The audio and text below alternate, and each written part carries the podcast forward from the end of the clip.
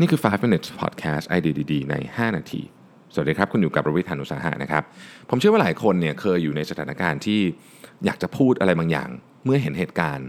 ที่ไม่ชอบมาพากลหรือคิดคิดว่าไม่ถูกไม่ควรในที่ทำงานนะครับแต่ว่ารู้สึกอึดอัดที่จะพูดอะหรือว่ารู้สึกไม่สบายใจที่จะพูดนะครับเหตุการณ์เช่นสมมุติว่าเราประชุมกันอยู่แล้วมีคน เสนอไอเดียมาที่เรารู้สึกว่าเฮ้ยไอเดียนี้แบบคุณคุณยังมีข้อมูลไม่ครบเลยคุณเสนอได้ยังไงนะครับ หรือว่าเรารู้สึกว่าคนบางคนเนี่ยถูกกีดกันนะครับคนบางคนพูดจา offensive มากอะไรอย่างเงี้ยไม่รู้จะตั้งใจไม่ตั้งใจไม่รู้แหละนะครับหรือคนบางคนที่เอ่ออาจจะแบบดูเป็นคนที่หัวรุนแรงเกินไปหรือเปล่านะฮะหรือบางทีเนี่ยเราเองก็อยากที่จะใส่ไอเดียเข้าไปในเรื่องที่เขากำลังทำอยู่ แต่ว่าดูเหมือนเขาไม่อยากจะเปิดรับไอเดียอะไรเงี้ยนี่เป็นสถานการณ์ต่างๆที่ที่ ลำบากใจนะครับโดยเฉพาะในวัฒนธรรมไทย ซึ่งเราไม่ได้ถูกฝึกมาให้พูดเยอะอยู่แล้วเนี่ยนะครับแต่ถ้ามันต้องพูดเราก็ควรจะพูดนะครับดังนั้นวันนี้เนี่ยเราจะมาคุยกันว่า จะทำยังไงให้เราเนี่ยกล้าพูดแล้วพูดแล้วได้ผลด้วย และที่สำคัญที่สุดนะครับ การพูดของเราเนี่ยต้องไม่ไปทำร้ายคนอื่นด้วยนะฮะอะข้อที่หนึ่งนะครับเขาบอกว่าคุณต้องเข้าใจก่อนว่า การพูดพวกนี้มันยากแต่มันคุ้มค่า คำนี้มันมีความหมายว่ายังไงนะครับ ถ้าคุณรู้สึกว่ามันไม่ยากเนี่ยคุณจะรู้สึกว่ามันไม่มีความหมายที่จะพูด แต่เมื่อไหร่ที่เรารู้สึกว่าเรื่องนี้มันยากที่จะทำนะครับ ในชีวิตจริงๆเนี่ยเราจะรู้สึกว่าเฮ้ยมันยาก แต่เนื่องจากว่าฉันเนี่ยเป็นคนที่เชื่อว่าของยากๆมันต้องทำได้เนี่ยนะฮะเราจะรู้สึกมีพลังมี positive ออกมาจากตัวเองนะครับเขาเคยมีงานวิจัยชิ้นหนึ่งนะของ NYU นะฮะเขาบอกว่าคนที่ลดน้ำหนักสำเร็จเนี่ยนะครับ มักจะคิดว่ามันยาก คือคือคนที่คิดว่าการลดน้ำหนักเป็นเรื่องที่ยากนะครับ จะมีโอกาสลดน้ำหนักได้เยอะกว่าคนที่คิดว่ามันง่ายเนี่ยถึง 26 ปอนด์ก็ 10 กว่าโล ในขณะที่คนที่คิดว่ามันง่ายเนี่ยนะฮะจะลดน้ำหนักได้น้อยกว่า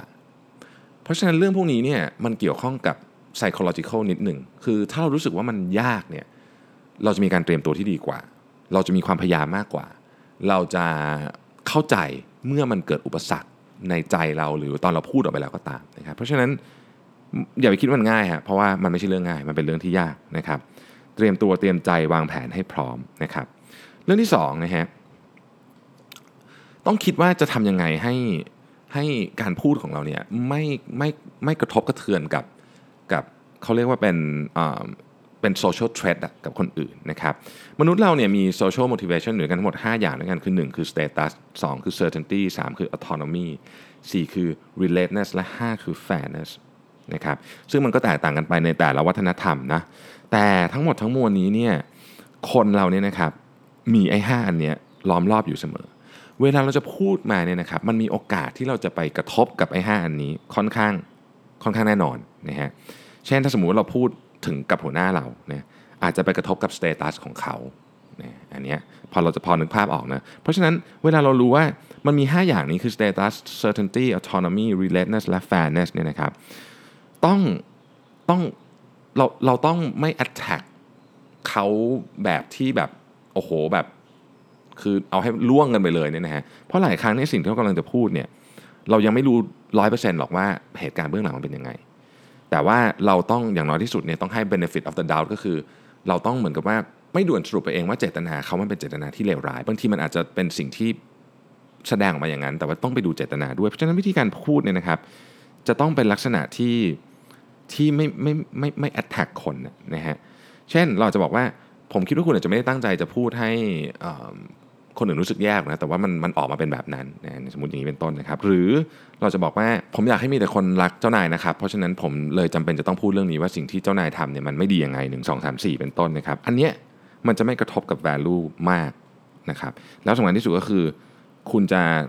คุณจะชัดเจนนะว่าเหตุผลที่คุณจะพูดคืออะไรนะครับ อันที่ 3 คือวางแผนนะครับ คนที่วางแผนเนี่ยงานวิจัยบอกเลยบอกว่ามีโอกาสที่จะประสบความสำเร็จมากกว่าถึง 3 เท่าทีเดียวนะคือ คุณต้องรู้ว่าคุณกำลังจะทำอะไร แล้วต้องคาดการด้วยว่ามันจะเกิดอะไรขึ้นต่อไป แน่นอนคุณไม่สามารถคาดการได้ 100%อยู่แล้ว แต่คุณต้องคาดการได้ประมาณหนึ่งว่าอ๋อเฮ้ยมันอาจจะเกิดเรื่องนี้ขึ้นแล้วฉันจะตอบโต้ยังไงดีนะครับฉันจะรับมือกับเรื่องนี้ยังไงดี หรือว่าถ้าเกิดเกิดเรื่องนี้ขึ้นเนี่ยเราจะ